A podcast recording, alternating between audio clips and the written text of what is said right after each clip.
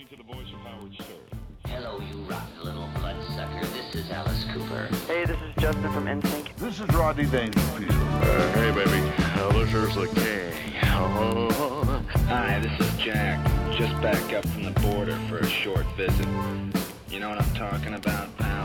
Hi, my name's John Teague, and welcome to another uh, episode of The Horse's Mouth. Thanks so much for listening. If you're listening, uh, so today on the show I have Lisa Gay Tomlinson, and she is a absolute gem. She's an old school soul living in a new school. What do you call it? What do you call it? A new school society where where it's new age. But Lisa Gay is stuck to her guns. LG for short. She stuck to her guns, and um, and and just love her for it. You know, she's such a breath of fresh air. So I hope you enjoy um, my my talk with with my good friend LG. Um, what else is going on? I suppose I always crap on about something that's been annoying me or something, some little something that's kicking around in my brain. But I suppose I'll say you know, I had a pretty good experience recently. A project that I've been working towards has just come to fruition. For I mean, I've been working on it for four and a half, five years, and it um, we had a screening the other night in uh, in Hollywood, yeah, uh, and it was great. It was great. I was a little bit stressed beforehand. I don't know why, but it just was stressed. But it was just turned out it was just a really good night. The film was really well received. Um, you know, uh, it, just was a special evening. So, you know, that's something to celebrate. Hey? Uh, not that I feel like I'm Mr. Doom, but you know, that was, it was definitely a um, it was a good night. It was good to, to, to see. It was the first screening that we'd had um, with cast and crew, and where everybody sort of not everyone. There's a lot of people that were missed, but a, a, there was a lot of people that were there that I hadn't seen since the shooting of it in Montana. So it was a pretty. Um, it was a great night. Yeah. So anyway, without waffling on too much about um, about this and that, I hope you enjoy the chat. This is, is interesting. Tomlinson. Wow. Wait till you hear two hours of crap. A complete and total barforama. Hi, this is David Bowie. Pretty things that I don't did do shoes off there too. Yeah, they're just you know walking around and things get stuck on your shoe and things you see and things you don't see. And I I always keep a clean house and I have pets too and I want to make sure the environment is clean for them. So it's shoes off for the pets as well. yeah, yeah. So I that's why that's why I have shoes off. Shoes are always W- at the door. Tell me this: was it shoes off when you were a kid? no. Shoes on? Didn't matter. It didn't matter back then. I don't think so. I find this whole thing a little bit fascinating because it's very people who are shoes off are fucking shoes off. But some, you know, and some cultures are strictly shoes off. Like a lot of Well, my Asian friends, Jap- they're Jap- same. They're shoes off. Hmm. And is it to do with the germs or is it to do with? I always just thought it was to keep inside clean so they could vacuum less, and that was almost a smart move. No. Anything that vacuum less. I have birds and a cat, so the vacuuming is a given. I always have to vacuum quite frequently, but it's a matter of keeping the environment clean. Your birds roam free. No. but they have feathers. Yes. And when they preen themselves and they're a little messy sometimes with their food. They and it gets preen or prune. Preen. Same, different. No, you prune a tree. Birds preen themselves. Okay. And they clean themselves. Do cats they- preen themselves? Cats, Lick themselves, yes, they cats clean themselves. not preen. Probably. I don't know if it's called preening. Birds and birds actually have a gland near their tail feathers on the on the top side of their tail feather, and it's On a- the outside. yes, but a it's gland. Covered, yes, there's a gland, but you cannot see it. It's covered by feathers. I actually one of my birds who unfortunately passed away in January. She had lost some feathers in that area, and I actually saw it, and I realized I'm like, oh, that's the doohickey gland, which I can't remember the name of right now. Um, but they use that. What they do, I think it secretes a little bit of oil, and it helps to smooth their feathers. So they'll put their beaks on the gland before they um, use their their beaks to to uh, glide over their feathers to keep them nice and smooth and oiled. I'm surprised that some fuckwit hasn't tried to um, make money from this gland. You know, like I think it's just it's like birds only. yeah, yeah, but you know what I mean. Like someone who's put it on arrows or you know what I mean. There's got to be a way to exploit this, this, this wonder of nature. they exploit everything. I hope not. Let's I hope just not keep the to. bird All right. gland with the birds. All right, you exploiters, don't listen to that. Um, so You brought me some coffee. Yeah. I'm very much appreciate appreciative of that, and it's Jamaican coffee. 100% Blue Mountain coffee. It's coffee that's grown in the Blue Mountains in Kingston, Jamaica, uh, and it's regarded as some of the finest coffee in the world, and I love it.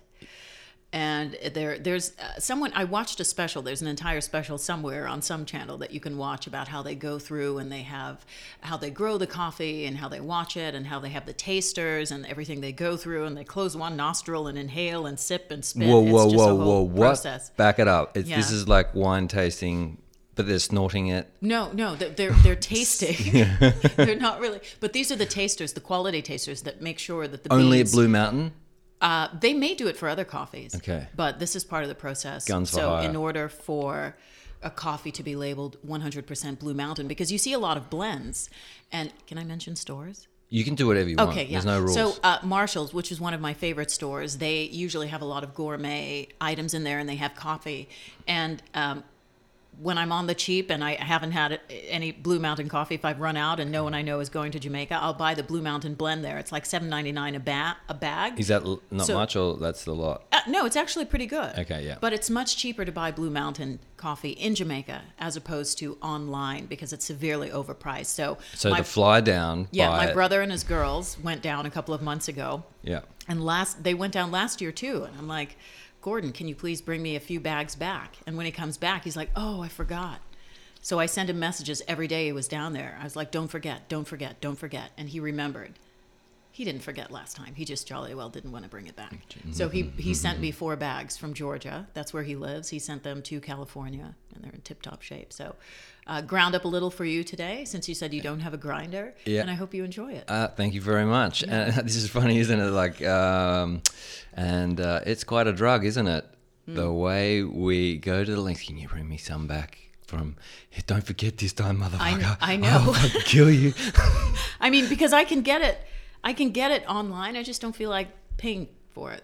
no, I get it. Yeah. But it was funny. I was yesterday afternoon. I hadn't had my coffee. I went up the road to the Starbucks, stood in line with about twenty other people, just like you know, uh, just a number waiting for his drug.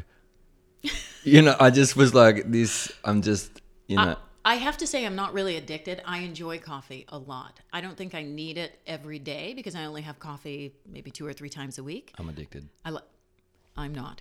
so I make it at home. I have this. It's either from the 50s or 60s. This General Electric uh, old style potbelly percolator for coffee, and I think it you know it gets the coffee really hot, and I think it, it even makes the coffee taste better. I Maybe just, even I better love than how French into press. it you are. Yeah. For someone who's not addicted, it's just it's fantastic. No, I could stop at any time. Yeah, that's true addiction right there. So um, I just want, while we're on this topic, to ask you about your tea parties. Oh yes, Yeah. yeah, they're they're great. I love entertaining, and I'm really yeah. sorry you missed the gentleman's tea that I had uh, a few months ago. Do go into the gentleman's tea for me because it sounds like is it just you had to be a dude to go to the gentleman's tea? exactly. Yes. But I've also had ladies' teas Okay, too. yes. And I find that sometimes women, depending on where people are from, sometimes women are more familiar with teas because in America, I think women are more apt to go to tea houses and, and host tea parties. But if you come from outside, you know, if it's England or Jamaica or any of the other um, uh, colonial countries or states, it's a lot of people are very familiar. And tea is, Do you consider Canada a colonial? or um, a Commonwealth. Uh, yeah, member. colonial? I think Yeah, that's what I meant yeah, to say. The, no, a member of the. Commonwealth. Yeah. So a lot of people are quite accustomed to it, but I go all out. Like I've had a full China set for 10 to 15 years that I've been collecting parts of. It's Royal Albert, which is made in England, and the pattern, it's Old Country Roses. It's my favorite pattern. My father actually brought it to my attention, uh, and it was first made in 1962. And it's a beautiful, beautiful set of, of China. And strangely enough, I mean, you can pick it up at vintage shops, or sometimes I would find things in Marshalls, but it might be one large dinner plate, so I would add that to my collection. And now It's eclectic. yeah, yeah, but it- it's great. I have the same pattern and it's and the teacups and everything, and it's really nice. So, a bunch of savories, like everything is pretty much handmade. I, I make everything savories and sweet, uh, like cakes, uh, banana bread, or the only thing that I don't make are those um, golly, what are they called? Made with the egg whites. I don't eat them. They just look really pretty and they're colorful. Egg Ma- white. meringue- uh, ma- macarons. Macarons. Macarons. Yeah, not to be confused with macaroon, which is different. yes. Yeah, the French macaron. And and they come in those lovely colors of like violet and pink and yellow. And uh, I don't eat them, but they're wonderful. But and you I make always them. You make the different colors. I actually don't make them. I buy them. Oh, the buy, you buy those ones I bought them down the for road. For the tea party. But I make everything for the else. coffee party. Mm-hmm. Yeah. Tea, well, it's tea. Yeah.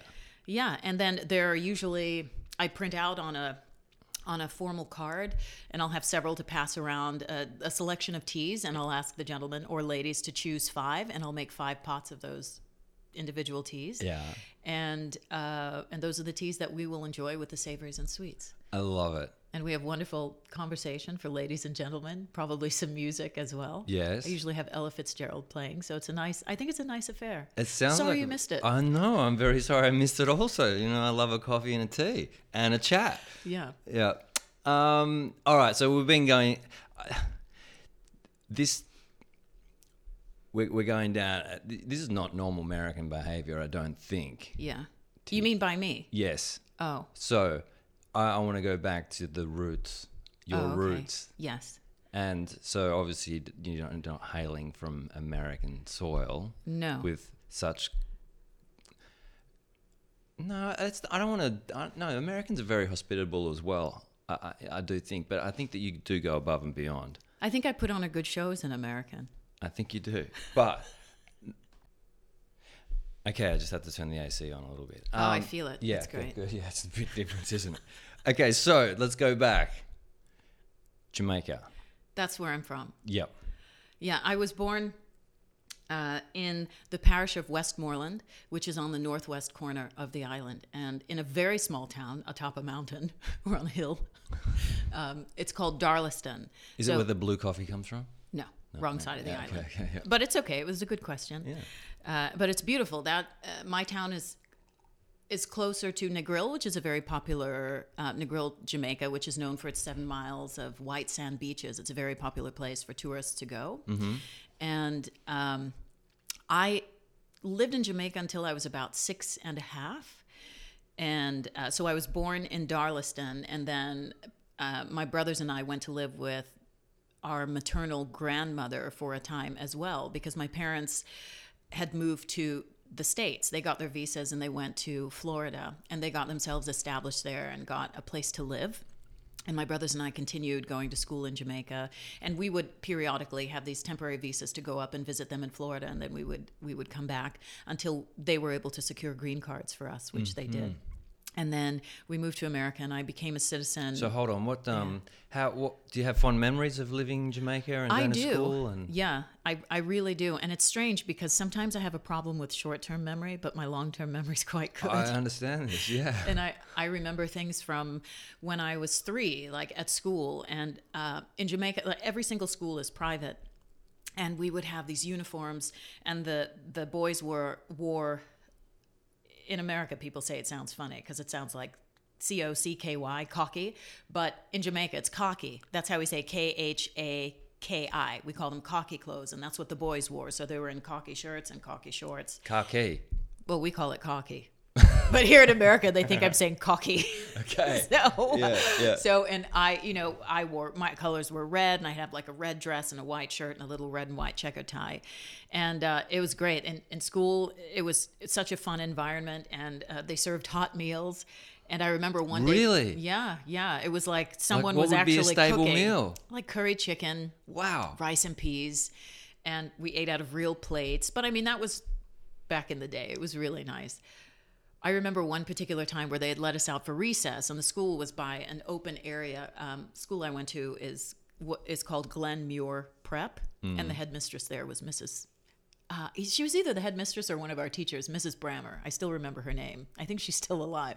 Um, they let us out for re- for recess, and I remember running and running, and I tripped because I was so excited to go outside, and I landed because they're cows in the pasture, and no lie, I What, landed. just outside the schoolyard? So you're in the Yeah, that's Yep. where we go out. Yep. You know, it's just rural. Yep. Which is actually one of it's not a favorite word to say. Why? Rural or brewery. It's too difficult to say. So said anyway, it fine. I didn't I didn't pick up on I it. don't really like saying that word. But anyway, so yes, the pastures and that's that was kind of the back of the school and I was so excited to to go out and I started running and I tripped on what I don't know, and I landed literally like two inches away from a big cow pie, and one of the taller schoolboys behind me, someone he. he yeah, he Yeah. lifted me up under my arms and set me back up again, and I just kept running. I'm like, phew, that was close. But um, That could have been mighty embarrassing. exactly. You would probably would have got a nickname for sure out of that one. Yep. But I also remember, I have a fond memory. I don't remember his name though. There was, because you know, Jamaicans, uh, the population of Jamaicans is made up largely of black people, but we had a lot of people from the Middle East come to set to settle there as well, and we have a, uh, a good population of people from China. So these people from Europe and Germany, they all came. Um, What early days, like Yeah. nineteen early nineteen hundreds? Oh, or, like before before that. So, it's super multicultural. Yeah. Yeah. Well, I mean, we have a mix, I, sh- I should say. Mm. And we have people from East India who came, uh, a lot of German settlers who came and they established, they all kind of congregated in a particular place and they called it Germantown because there were so many German people. There's a lot of German towns around, isn't there? Yeah, were and it's busy. like these are people, and especially the, but we are all Jamaicans, but we recognize everybody comes, you know, our, our, our motto is out of many, one people. And because there are many different people who make up Jamaicans. So, and it, it still cracks me up. It really shouldn't, but I think it's adorable whenever I see a Jamaican who's Chinese and and they just like break out in patois. It's the funniest thing. Is that like the. Rasta talk? Well, I wouldn't call it Rasta. So patois is, Is really like, like, did, I a just, did I just cross a taboo or something? Was it's that, was not that bad? taboo. It's not Yeah, taboo. okay.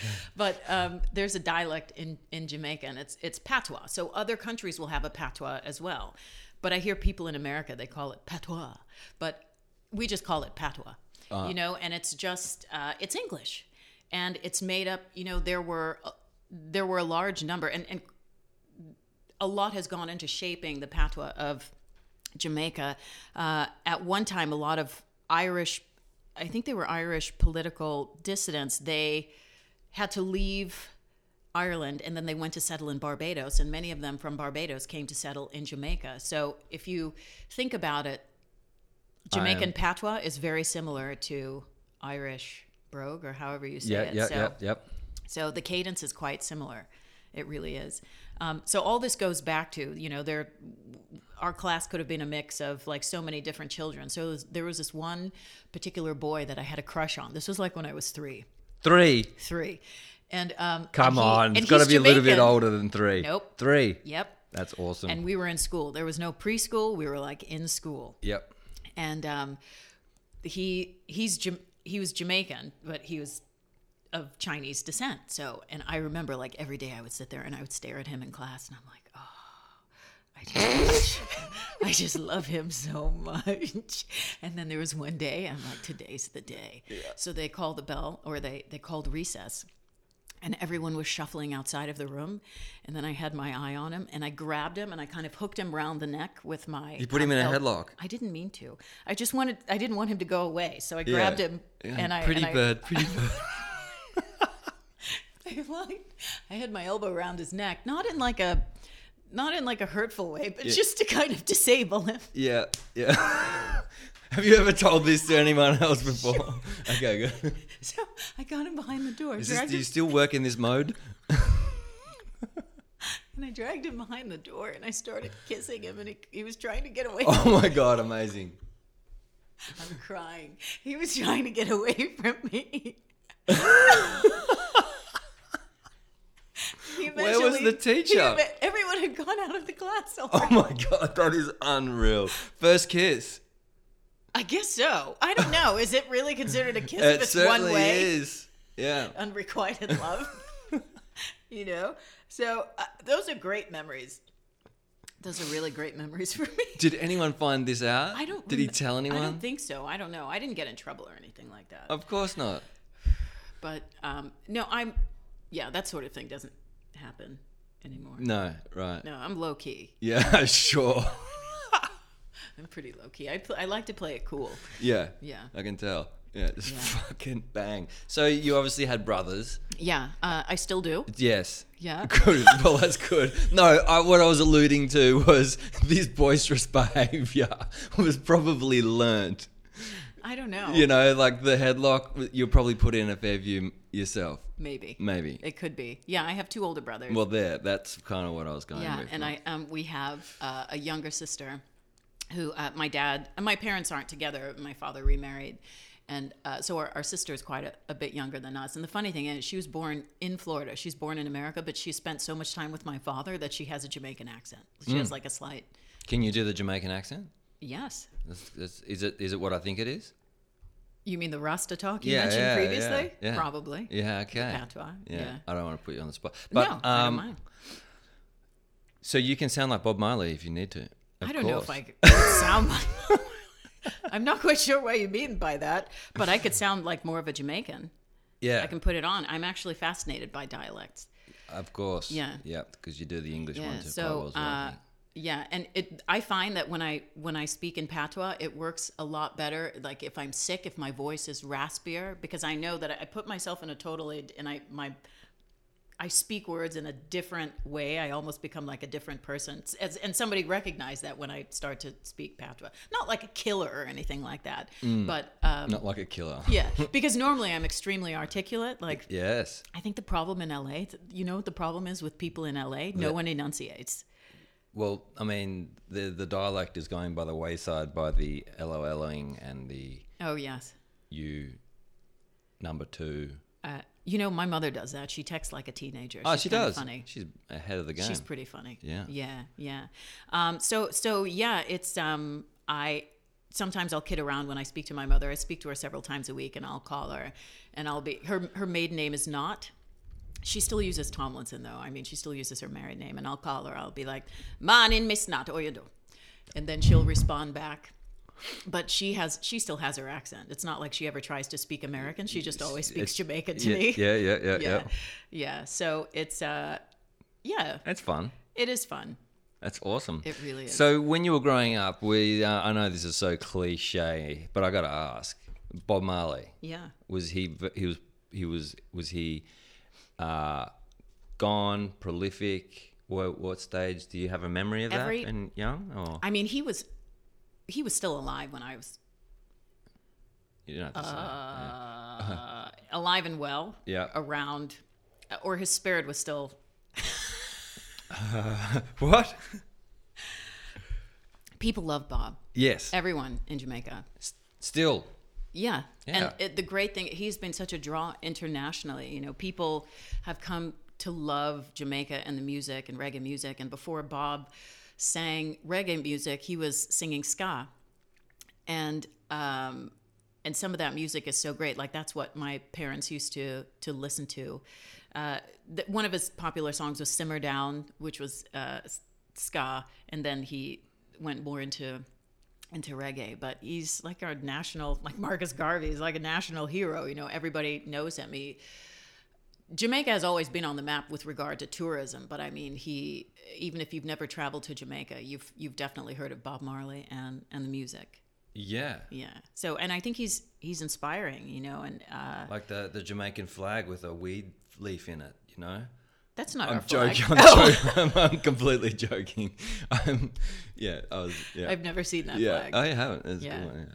Yeah. Lived by it when I was younger. Yeah, I'm sure. Yeah, yeah, and you know, a lot of people have that misconception. Yeah, I know. Yeah. that all Jamaicans that I, will say, oh, I'm from Jamaican. The first thing they'll say is, well, you don't sound Jamaican. You wanna I'm like, smoke a believe bowl? me. Yeah. No, and the second thing is, oh, do you smoke? Do you smoke uh, weed? And I'm like, no, No. no. We all, not all of us do. Yeah. Um, and okay, so I just had to ask that. I just wanted to throw it in. No, it's all right. It's it's yeah. I, I like. He he was such a big part of my youth, and I'm from Australia. You know. Yeah. And so, having grown, you know, been in the the land of the the man himself, I love his story. I love. It. Wait, him. have you been there? to Jamaica? Yeah. No, Oh, no, no, no. Not I'm yet. so sorry. Well, there's not many waves there, huh? No. Or is there good waves hidden? I don't know. I've been water skiing there. Oh yeah, I think it's fine for water skiing, but yeah. maybe not surfing. That'd be a good holiday. It's pretty dangerous, is it not? Like if I was just to blow in, I have friends that went there and got robbed, Uh-huh. and so in my mind's eye, it's always like, oh, Yeah, it's not, you know, it's uh, Jamaica, like many other smaller, similar countries. It's, um, you know, for a large time, there was really no middle class. You were either rich or you're poor. You had money or, or not.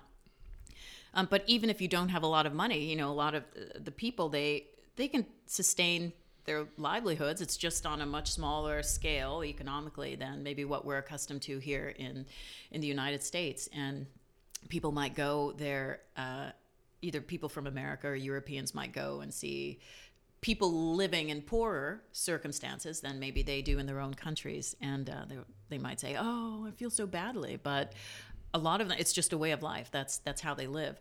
So crime, I think crime has always been a problem, um, and it's not like there are not, you know, white people in Jamaica because there are. There are white people who are Jamaican, but th- sometimes people are in desperate circumstances, and they it's easier to. Um, to rob someone, yeah. yeah. to mug someone than to, to go and get a job, and they they probably could have jobs. But you know, I practice several rules when I go down there. I don't bring any uh, expensive jewelry. I don't wear, you know, I really dress down. It depends on where you stay because sometimes they're very nice resorts and you can kind of still live in a way like you do in your regular country. But um, if you show any amount of wealth and maybe you're walking around in the streets that are not the tourist areas, there's there's always that possibility. Well, it's sort Where- of, it was a generalization. It was a bad question because, like, I don't really, think it it's, can I don't think it's a bad question. It could happen anywhere. anywhere. It could, and it does happen anywhere.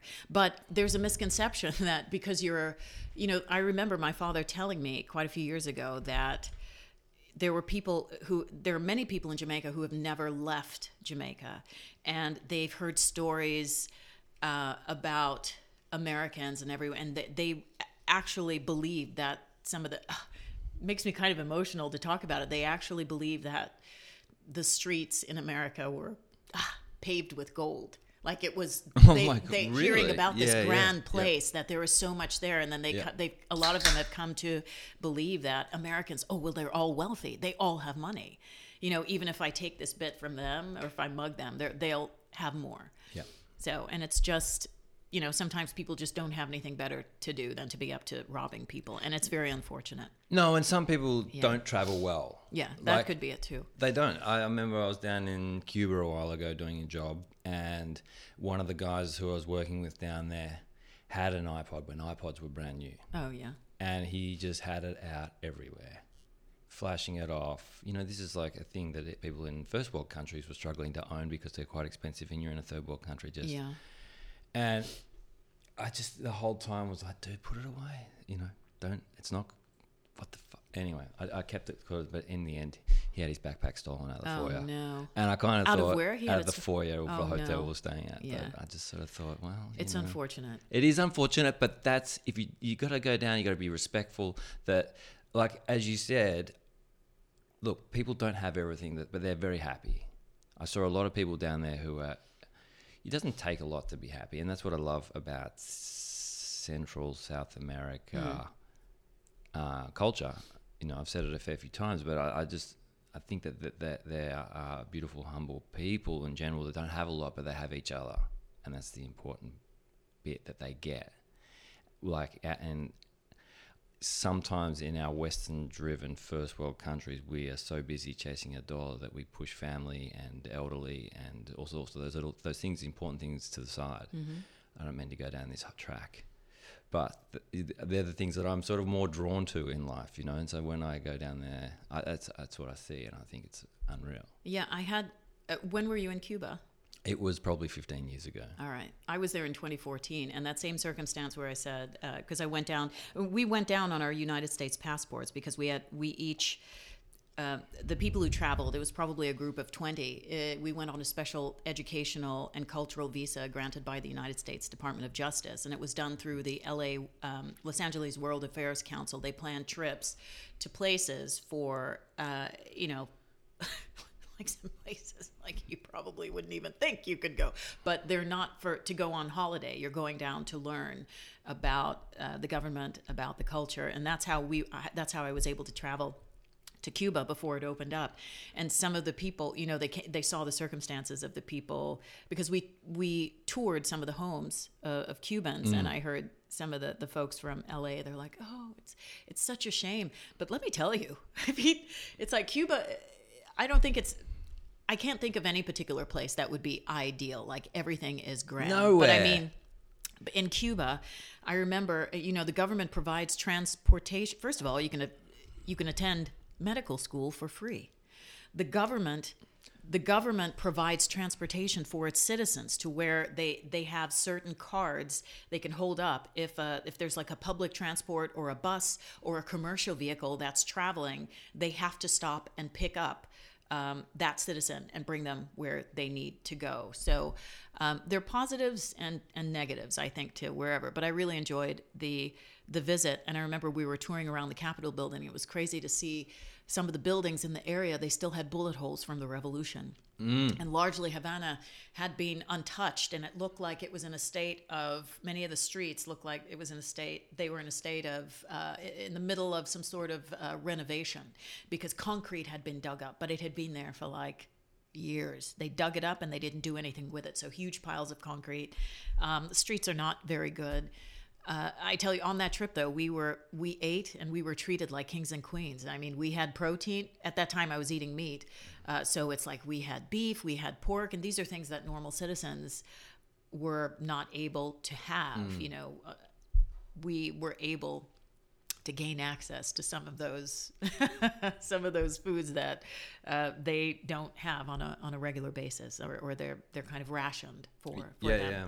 Yeah, I had I had a pretty similar experience because I was sent there by an organisation in Australia, which I'm, I won't say, but they were giving money to the Cuban government for schools and uh, hospitals, and I, I was over there for the May Day celebrations to on behalf of that organisation to do a little doc on where the money was going and what Mm. they were doing, Oh, and to capture the delegates that were at the May Day celebration and um, I, you know, I saw Fidel, and I was so close I could have hit him in the head with a tennis ball.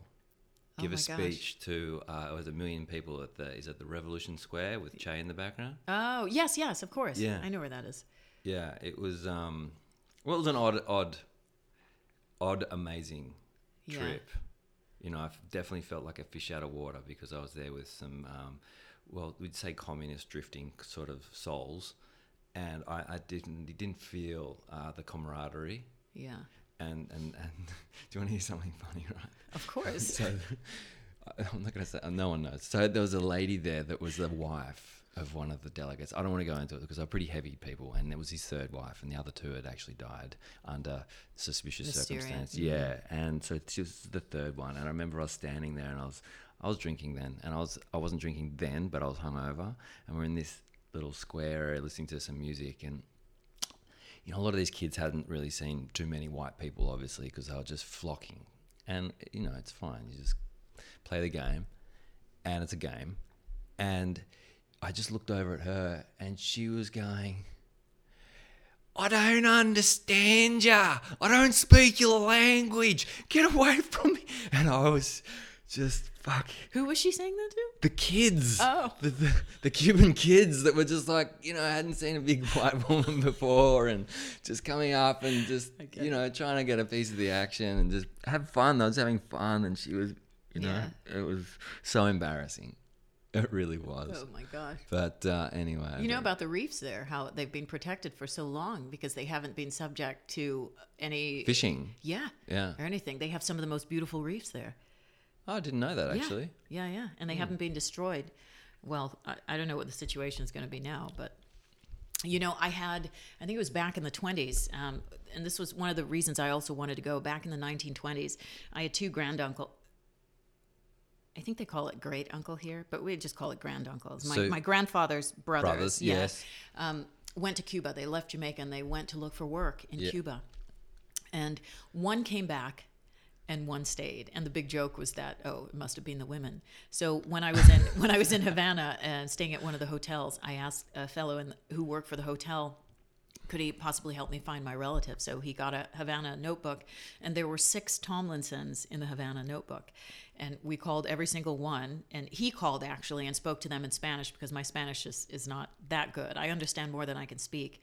And we came upon one Jose Tomlinson, and he was the fellow from the hotel who called on my behalf. He was speaking to Jose, and then we found out Jose speaks English. He's like, Yes, I speak English. So I got on the phone with him, and I think this man is like my relative. it was really great. Did you go and meet him? No, I because it's difficult, and I didn't want to go off by myself. You know, I, I largely just wanted to travel with with the group. Um, but I did get his address but I'd lost it for quite a few years, and I just found it again, and I wanted to write to him. And the, you know, the thing is, it's it's kind of tricky uh, because a lot of things are monitored. Like you can't just Yeah. send packages to Cuba. Yeah, it's yeah, like the, even the mail coming from the United States or wherever. Yep. It's it's highly monitored, and it could very well be opened Mm. and read. But now that I have his address, I will try to write to him again. Hopefully, he'll he'll remember me but because it's i'm really into uh, genealogy and finding um, finding out more about everyone who came bef- before me you know it's it's a bit different you know being born in jamaica and we left a lot of our family and our history there to come to america. And w- we have other relatives who who live in America, but there's still so much I don't know about my grandparents, my great grandparents, and where people are are from. So I'm very very interested in family and things heirlooms that are passed down. No matter it could be a trinket or it could be you know like a wooden trunk. It doesn't really matter. I love. I think that's probably why I like vintage items and like I like to collect vintage items and antiques so much because I know they have a history, even though it might not be my own. Uh, It's because I, I have nothing you. I have nothing from my family, so I'm busy collecting. I'm just fascinated by these things that held.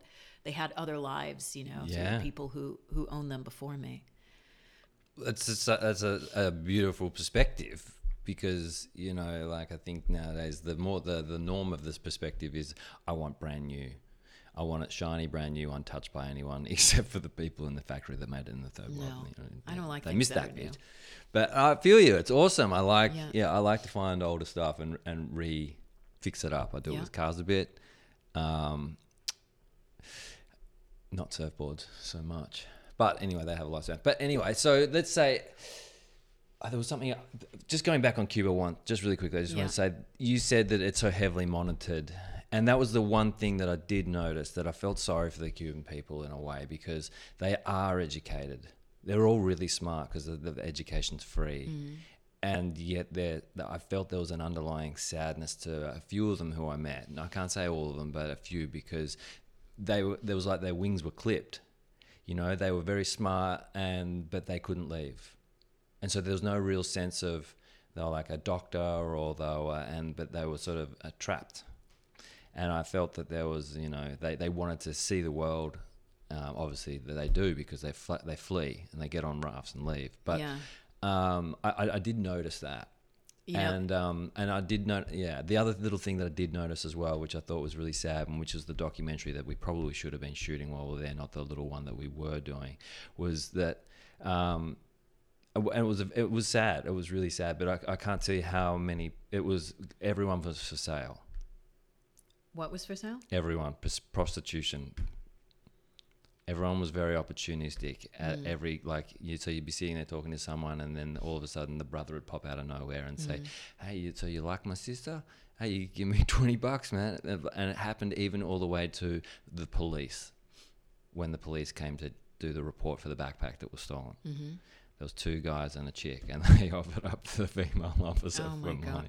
So I was a little bit like, okay, this is definitely this uh, a pattern here, and this is uh, a story of some desperate people. There's un- there's an underlying something happening that Mm-hmm. I, we weren't, you know, the people that were with were like, ah, it's amazing, it's amazing, and I was sort of thinking, yeah, it is No, amazing. there is. Yeah, if you live there, you begin to, or spend more time there, then you begin to understand about what it really means to live there. And you Yeah. bring up another important point because the same thing happened with Jamaica, where for a long time the government did not want to grant visas, or they were so so overly selective in who they granted visas to. When my uncle, my father's brother, passed away in 1986, the government would not give a visa to his mother, my grandmother in Jamaica, to fly to his funeral in New York, if you can believe that.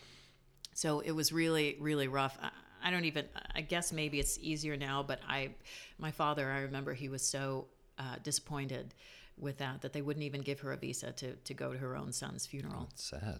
Yeah, yeah, it's rough, but you know, I still, I'm, I still love Jamaica.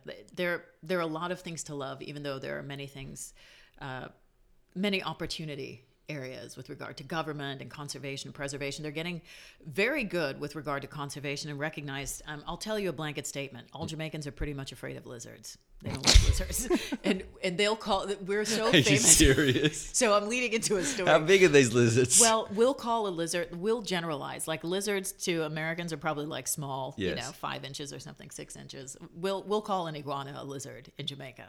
Same thing with your foot. Your foot starts at your hip and goes down to like your toes. we Okay, just so the call foot's your pretty foot. big. It- yeah, that's what we call your foot. It's just an entire series of generalizations. So there's a so partic- hold on, a six foot shark is massive. Yeah, no, no, I mean like your foot, like your human foot. Yeah. So we just not like a unit of measurement. Like we'll just call, we'll just say this is my foot. We'll say, oh, my foot hurts, but it could be any part of your leg. so it's like super general, super general. Yeah. And That's um, hilarious. Yeah, it's it's pretty funny. So all Jamaicans are pretty much afraid of lizards, my mother included. I don't mind them, I really don't. But they, you know, a lizard could be a teeny tiny one or a big iguana. And I'll tell you, there's a particular iguana. There's a Jamaican iguana that is one of the most uh, rare iguanas in the world, and there is a society that now works to protect them. Um, and a lot of them live on an area of the island called Goat Island. And there was this big controversy, controversy, um, controversy uh, because we had, uh, I think, there there were some investors I think from China who wanted to use that land and to develop it for industrial purposes. And uh, you know people were saying no don't do it. Um, but you know half of the Ja- Jamaicans are like oh they're just lizards. But it's like you don't you don't understand. This is a very rare once this thing it's gone. And they study them and they need to be preserved. So in the end they block the investment which i couldn't even believe. I could not even believe because i i would think that they would want more money coming into the island. But in the end they voted uh, to preserve these jamaican iguanas which are some of the rarest iguanas in the world That's awesome. yeah and there's a, there's uh, the iguana foundation that helps to protect a lot of these species around the world i, I uh, follow them on instagram That is. I was proud of my country for little that. Little tidbit. Yeah. I love it. I'm very proud of Jamaica for that Yeah. as well because you know the money seems to win so often now. i know Uh, okay, so that's a little. That's a nice little button on Jamaica. yeah it's good So at six, how old were you when you? about six and a half And then you got the your parents sent for you with green cards. yes And was this an excite? This was obviously an excitement. For Well, I mean, we'd already been to America, but it was nice because we were able to rejoin with them. And they were living in Fort Lauderdale, Florida, and it was great. They had this one bedroom apartment in, in a tennis community called Set Point. Set Point, very appropriately. My parents were big tennis players. And when my brothers and I came up, I remember. Um, we all because we were pretty small we all slept on the same bed because i mean that was what my parents could afford so Yes. my brothers and i slept on the same bed and my parents slept in a bed Yeah. and uh, then we eventually moved to another apartment with with a bit more room and then we had to start school over again. I remember having to go to kindergarten because we start school much earlier for kids in jamaica. And it was nice and that's really where i've spent uh, the majority of my life growing up in south florida. And i went to school there. I never went away to university. I went to public schools. I'm a product of public schools. And uh, i went to local universities there. And uh, until I've been in LA for almost six years. Hold on. So what did you study when you were at um, university down there? Um, for my undergrad degree, I uh, majored in communication. That's communication without an S. So a lot this of people is say this is just communications. so you sit around doing having conversations. Pretty much. I'm studying communications. yeah, that's it. Yeah, I know how to talk. so that's pretty I'm a good it. listener. yeah uh, it was good though you know my i thought my i thought i i started out being a biology major and i'm mm. like this is way too hard and i don't because i wanted to be i thought i wanted to be a pediatrician I was like, first of all, I really don't like blood, and I don't like. I empathize too much with people. I don't know if I could really be a physician and be that stoic in circumstances which are just horrible when people are not well. So It's I, hard. yeah, I, Hospitals are hard. yeah, I can't. I, takes a certain. Yeah. and I don't think I had that. Mm-hmm. I have too much empathy for for humans and and animals. Um, and I would hate to say that you kind of grow immune, or uh, I don't want to do that because I don't think that's who I'm supposed to be as a person. no. I like caring yes. about well, and becoming invested. for your job. Yeah, yeah. Uh, and then I changed my major to poli sci, political science, and I re- I fell asleep in one class. I'm like, this is not for me. And then I so communication was the third major, that I'd sought. So I, I did that for undergrad. And then I uh, went back to get my master's in business administration. And then at Hold- the, uh, Can I just pause for one second? Sure. I know you're a really good singer. Were you singing through this period? yes, I think I was. Okay, cool. Just Yeah. as a side note, yeah. I, I sang through the entire period. yeah. That's funny. Yeah, so I went I went back to school for that. Uh, and at Because the- at the moment, I know you're a very creative person. and At the moment, this is all we're going left hemisphere brain, boom, Right. boom, boom, boom. So keep going. I wanted to be a university professor. You did. Yeah, and I with my undergrad degree in communication, I mean, it's like I needed something else. Uh, you know, a degree in communication. How far can you go with it? I, I don't know. So that's why I said, in order to make myself more marketable, that's why I went back for my master's degree Yeah. In business admin. And then I decided I'm going to teach, so I want to be a university professor. So I started on the Doctor of Business Administration track, and I actually got through all of the curriculum, um, but I never did my dissertation because I lost heart. I was like, I don't know if this is what I want to do. So you mean you were so close? I don't know if it was close. Dis- dissertations are almost equally, if not more, of the work that went on the front end with the classes. Because it's something where you have to be extremely disciplined and write every day, you know, in order to finish it. The, the quickest one I've ever heard of being done of it was about nine months, but a lot of times they take years to complete, depending on how Is much this, you is, apply this, yourself. is this is a dissertation the same as what they call a thesis? uh, pretty much, I think so. Yes. Okay. Yeah, it's an area of research Yes, where you form a it's the hypothesis and then you piece. prove it. Yep. Yeah, yeah, and then you end up defending it and all Yeah, of that. yeah, it's massive. Yeah. They, Are, yeah, I understand what you're talking Yeah. about now. Yes, people can bury themselves in those things. no, I just I and it was great. Uh, you know, it it's unfortunate because it was a tremendous financial investment and investment of time. But when I think about what I want my legacy to be, I I don't I think my legacy is meant to be more on the creative and what I want to leave behind. I still would love to teach. I always I used to be a guest lecturer, you know, but I just I don't know if that's what I was meant to do full time. So you're singing and you have the creative. Yeah. Yeah. And so this is playing in the background Yes. of your mind. And you're supposed to be doing your dissertation slash thesis. And you are too busy. You're thinking you're singing. Is this what's happening? Um, well, I was also working. I was Yeah. working full time, Yeah. and I started in working in corporate America after I after I got my master's degree. What does that look like?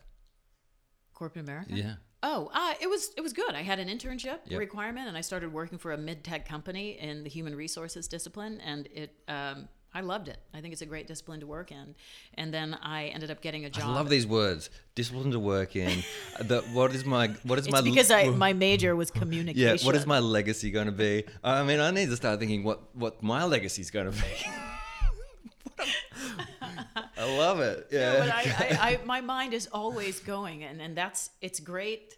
It's a blessing and it's a curse Yeah. at the same time because it, unfortunately, it doesn't. I don't. It's difficult for me to stay present because I'm always thinking. oh, you're about doing a what pretty I, good job right now. Well, sometimes I'm always thinking about what I could have changed in the past and things that I need to do for the future to reach a particular point. If I do this, then this, and that will be the outcome. So Mm-hmm. it's unfortunate sometimes. Um, but I liked it, and it was really great experience. Uh, working, then I transitioned to a high tech company, still working in HR, and uh, it it was great. It taught me all of the ins and outs. Uh, gave me experience in a lot of things that I'd learned in school, and uh, about you know I had a lot of experience in engaging with people and learning how to read people and uh, goal accomplishing goals. So, uh, yeah, I really Get a lot of life skills that Yes. you're probably still using today I'd say in your in the work that you're doing now. yes. We, uh, so I don't want to jump forward too fast. Um, You're good. You're good moderating this. I like. Well, I don't know if it's considered moderating, but I don't know what we're doing. You're good. And, and you're like, no, let's hold on. Let's go back. Okay, let's Uh. pause. Let's put a button on that. So just. I like those words. Oh, okay, cool. Um, so you're working in the corporate America and still singing. Do you have a band? Did you have a band? Uh, I did. All right. It- How does I- this play in? I didn't st- because you were staying away from your creative life, and I know you have one. And you were. For, all right, let's keep going. Yeah. So they, I didn't start the band. I was called in to the band. Um, You were ringing. well, meaning I, I happened upon a party with some members of the band, and they had said, who are known to my very good friend Allison, who who lives here in L.A., whom I've known since middle school, and we were. This was when we were all living in Fort Lauderdale, and the fellow she was dating dating was in this band. And I was chatting with them. I'm like, "Oh, you fellows are in a band." They're like, "Yeah, we're looking. You sing? We're looking for a lead singer." And then that's how that happened. So I joined the Human Beings, and then we would we would Human beings. That was the name of the band. that was the name of the band. There's actually a band called the Human Beings from like the 70s or something. Not us.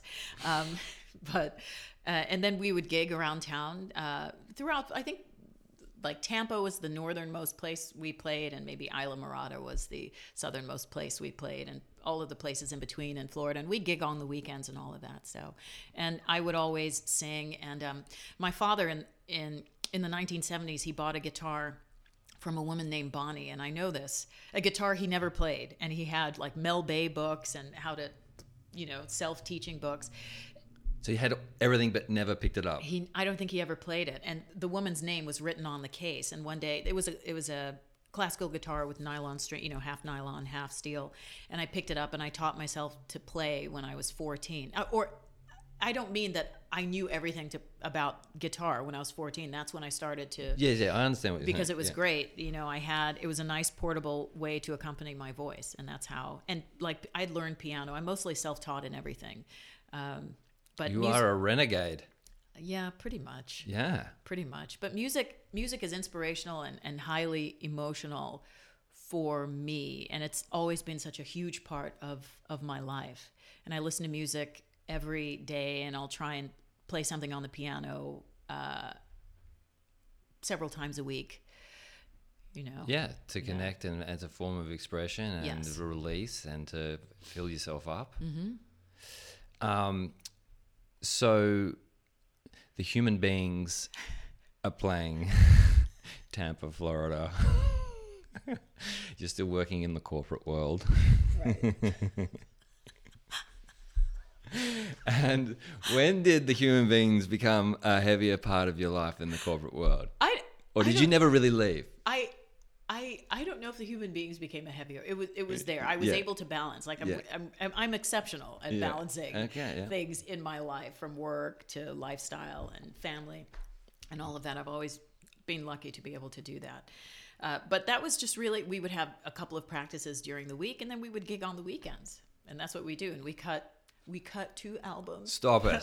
like Really? Well, yeah. They I go on, mean- onto tape, the vinyl. What on, happened? on uh, CD. CD. Yeah. All right. Yeah, and then uh, yeah, and then I can't remember what occasioned our. but We just everybody's like, all right, that's enough, and then it was just done. Yeah. but it's all right. You ran your course. yeah. Uh, yeah. but it's fine because I keep singing and playing, you know, my own stuff.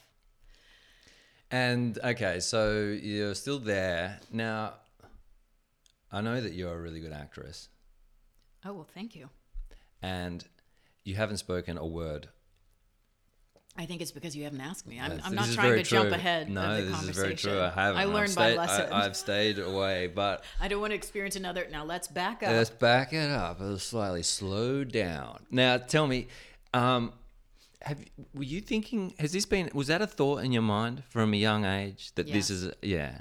I knew that's what I wanted to be from when I was probably ten. Yes. when I was cast as Miss Wanda in the elementary school play A Witch. And it wasn't done by talent, not at all. Who the heck? You know, it was done by votes. It was done by personality. Yeah, and then there were probably two You were the witch. And one the other person no, this was a great part. Okay. The other person was actually the drama teacher's daughter. I'm like, I'm never going to win. Yeah. It was like a popularity vote, and they all voted for me. I couldn't believe it. I'm like, oh, I was so happy. But I, acting is something that I know I was meant to do, and I can confidently say that that is meant to be my legacy because I have spent my entire life. Anyone who asks me, I'll give them the same answer because it's the truth. I've spent my entire life stepping outside of who I am. For even from like years ago, I would watch a lot of British television and I would try to imitate the accents. What That's- was your favorite British? Just out Oh, I used to love uh, like shit. EastEnders. Yeah. You know, I used to love to watch EastEnders or any film if I'd see any fascinating character. I thought you were going to say Fawlty Towers. I never watched Fawlty Towers, no, but I've watched a lot of them. Um, and, you know, I've spent so much time try or repeating what someone says. Even people on the radio, from like NPR correspondents, are some some of my favorite people to listen to because they're what they deliver on the radio. It's so crisp and it's clean.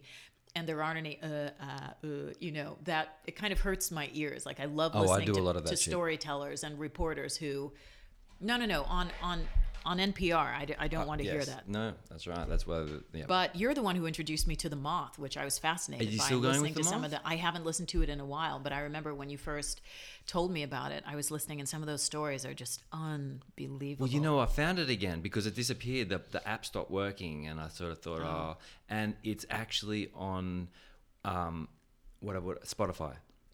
But I can go to the website. It has its own. Well, I mean, I you know, like in the in the car, I love to listen to it in the car when I'm cruising Yeah. in the car. It's on, but it's on Spotify. no, but I love, uh, which I don't have. Sorry, I'm old school. I still wear a watch, analog.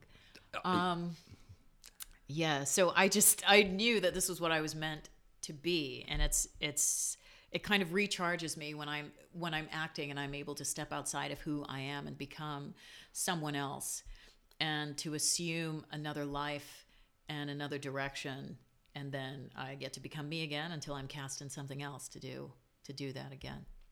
Take on a new point of view. Yeah. Find the humanity in it. Yeah. Facilitate a story. Perhaps someone will learn something from that story. Well, I hope so. It's a great, unreal process. yeah. Is it? Do you? I, I find that um, within myself, I just I sometimes think, "Ah, what the fuck are we doing with this thing? You know, it's like there's so much other stuff happening in the world, and there's this self-indulgent career over here, but it's really like I think that's a fear in me that because it's such it's going to be happening anyway. So why not be part of something that's actually beautiful as opposed to just going and I don't know. But there are a lot of beautiful things you can be doing. And I know you do a lot of things in the vein that I mean, like you do a lot of charity work, I know. Yes. Yes. I was there uh, yesterday. What were you doing yesterday? Uh, one of the organizations I volunteer for is the Los Angeles Radio Reading Service, and it's a service that uh, provides um, newspaper articles. We have people who read uh, stories from the LA Times on the air to people who are blind or sight impaired. And I believe they either have a receiver or they can pick up the um, production on KPFK. So uh, largely, I work as a radio engineer. It's a very small operation, and my job is I read the comic, I describe the mm. comics. I also uh, talk about the weather, and I also do the TV mm. highlights and mm. listings. Mm-hmm. And a lot of people would not think, but it's very true that people who are blind or sight impaired they love listening to television. And there are even services that are they're descriptive services to where if you and i as sighted people are watching a film we can listen to dialogue and we can see what's going on. Mm-hmm. But for someone who um, is sight impaired or blind um, there are descriptive services so people who watch films and they describe the man, even though there's no dialogue they know what's going on. And they might say the man is moving silently through the parking lot. He's approaching a window. He just looked through. So all of the things we take for Someone granted through sight. yes, Yes. until the dialogue comes and that really helps them to get the entire experience. But they love listening to television and otherwise we just read front page articles and we read uh, special interest because largely a lot of our audience they're older people so we read a lot of special interest that is not too p- political no murder stories you know we read health medicine business Yeah, yeah. um, when the award ceremonies come on and you know who wore what we love to describe that to them. Political? you mean i mean oscars No. I mean, the host Trump. I mean, we tell. I there there are politics that don't have to do with Trump as well, and like local, um, and and we like to read stories that are. Uh, well within grasp of like local communities and even like sports teams we always read about the LA Dodgers or USC so we try to keep it as local as possible Yeah. yeah for local politics Yes. more so than national because they've already heard the nat- what's going on nationally like probably on the news somewhere else What an amazing experience. it's great So, how often do you do that?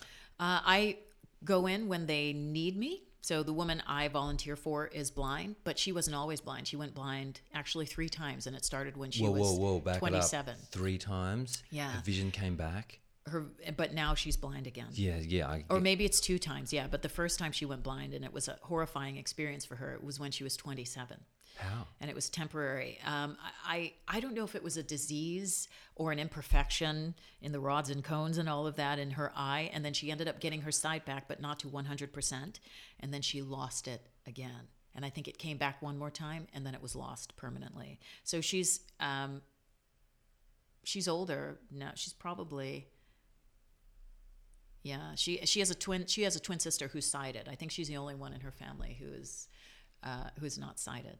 So, but I volunteer for her. She's a really great person. And then when I on the mornings I go to volunteer, she'll call me in. She'll send me a text. Uh, you know, can you come to volunteer on this day? And Yeah. hopefully I can. And yesterday I could. And I'll pop by her home and pick up her and her seeing eye dog, and then we go to the studio. What sort of dog? Uh, she's a black lab. Her name is Kari. Awesome. She's a good dog. and wow, so much, so so much. So uh, now you're in a play at the moment, I am. and you're shooting something else. I am. Yes. Let's Yes. start with the play. Uh, yes, the play I'm in uh, is called Yellowface. Yeah. And it's a play by David Henry Hwang. Um, and it is playing at the Beverly Hills Playhouse in Beverly Hills off of Robertson. Yeah. And we this weekend will be our third week. The play it runs for six weeks or weekends rather, and uh, we're coming into our third weekend this week.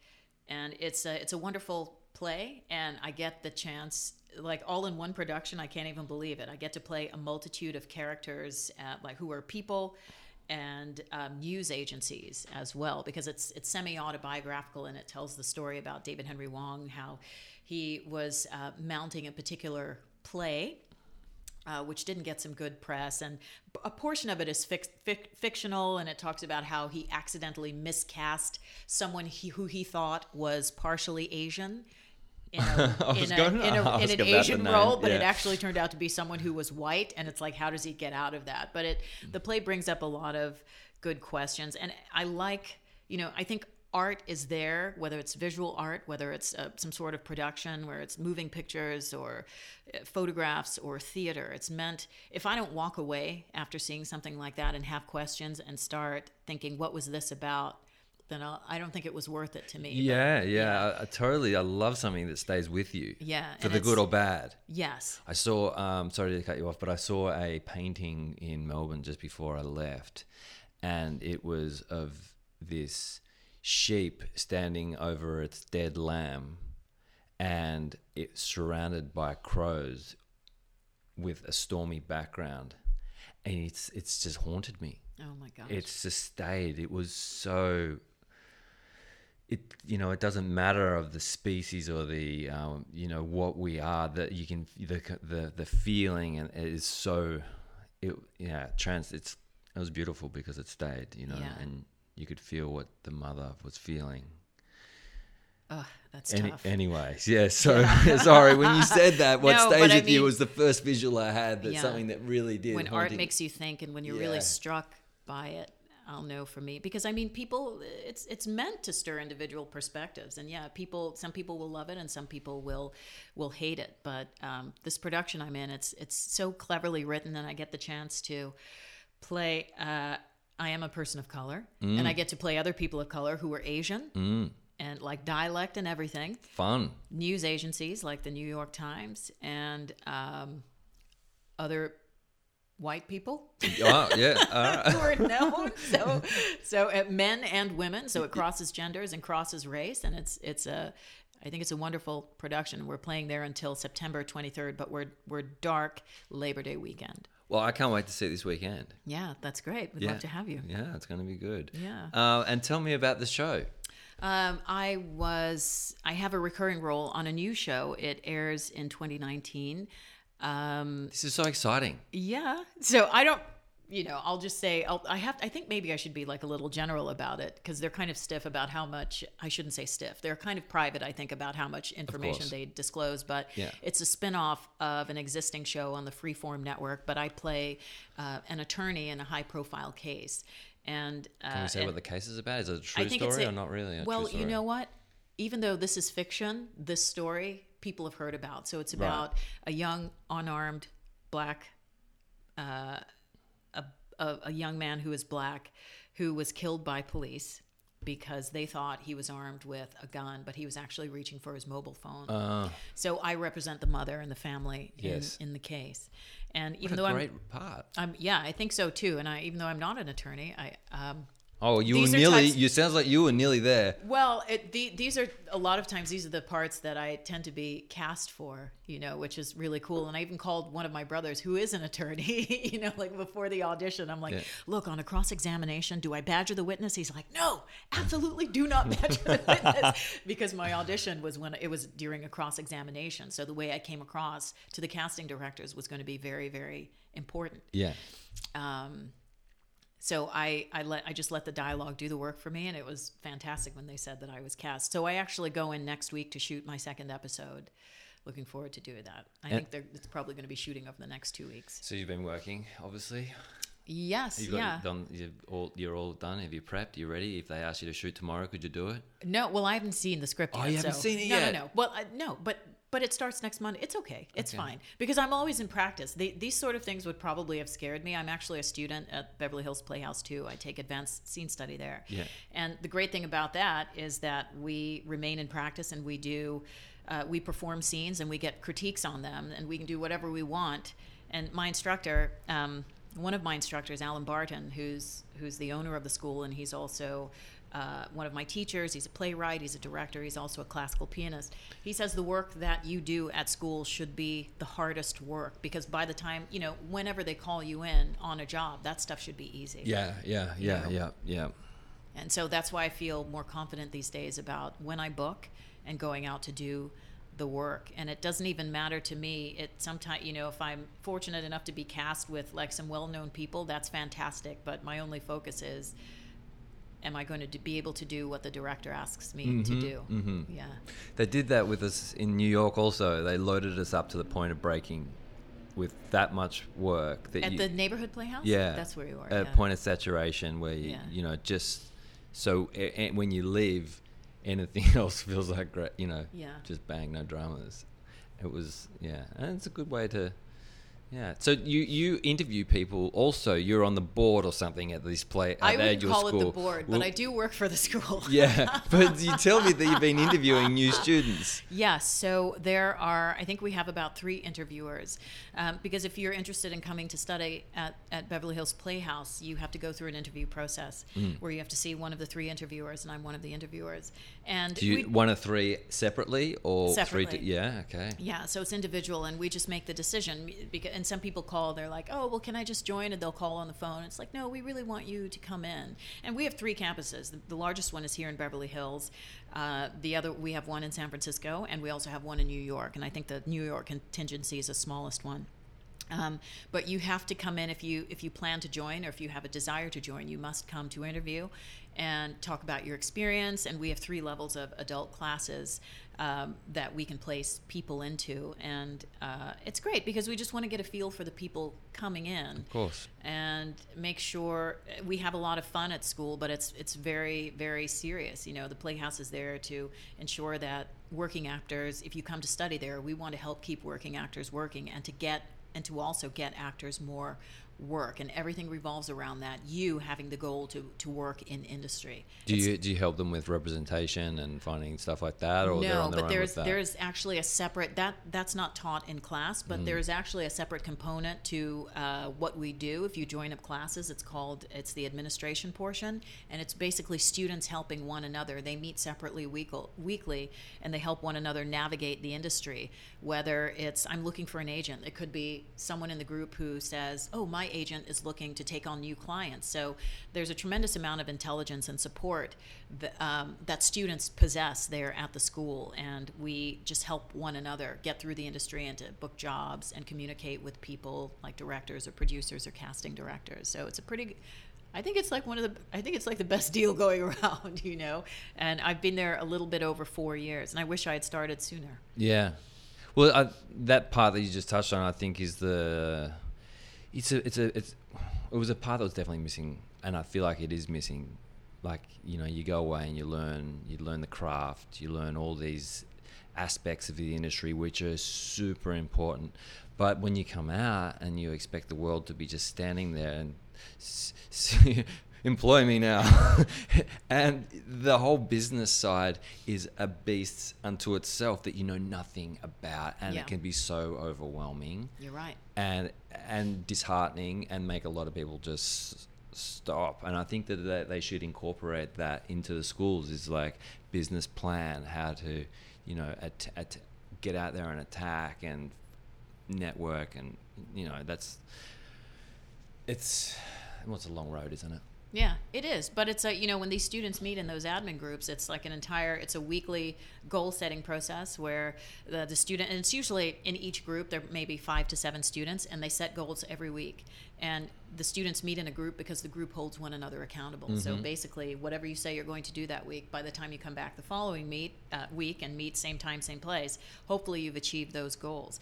Whether it's, um, so do you have people holding you accountable at the moment uh, mm, you've dodged it no, I did everything I was supposed to last week. okay yes good Yeah, but I help to hold other people. But sometimes I don't meet all of my goals, and then whatever we don't accomplish, we tack on to the the current week, and it's just a constant process where we're always thinking about it. Get if you have to get new headshots, then go you know get some quotes or get some recommendations, and have move a little closer toward getting the headshots every week.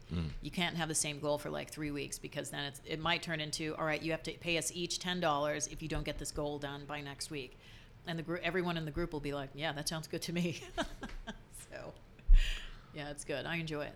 Ah, Lisa Gay. Yeah. I enjoy. I, I love um, knowing you and and following your successes. I love hearing about them when I'm in Australia, and um, and, and I just want to say, oh, thank you so much because we've just gone over a little bit, and I think, well, this is a nice point to button it off. To use your button word. That was your word, actually. I know, but the one that you picked me up on using. Yeah, And yeah. Let's say button again because it's nice. Okay, it's good. No, it's great to be here. I, I just, I just feel honored that you asked me to be a part of your podcast. Oh, it's awesome, and um, you know, I look forward to seeing you uh, trading the planks this weekend. Yeah, sounds good. Mike Jones, Mike Jones. Holla at your boy, baby. You killed it on this one, man. Okay, there you have it. There was my uh, there was my chat. Shoes on, shoes off. Where are you? Where do you stand? I, I don't care too much myself. I, I'm shoes on, but uh, it's a divider. It's a divider. Anyway, uh, hope you enjoyed that. Be well. Till next time. Adios.